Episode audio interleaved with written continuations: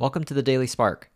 This is William Liao, where I share one idea every day on how to do our best work, create a thriving culture, and live a meaningful life.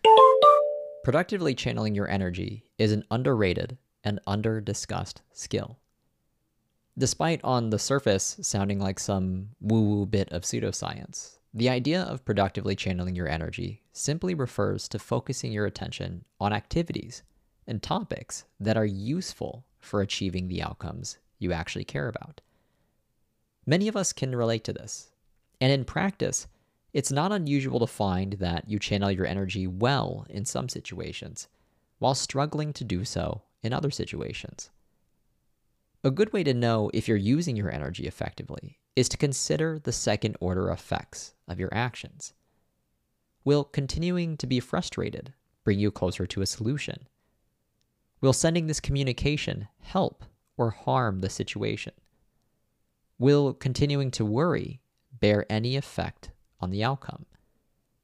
When you evaluate your actions in this way, you will quickly know whether to continue the course or to adjust your response.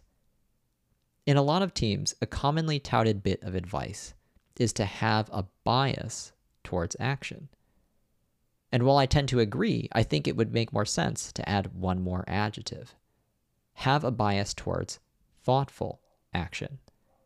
There is an unbelievable night and day difference between charting a path forward with activity you recognize as productive versus engaging in impulsive activity, which will yield questionable outcomes.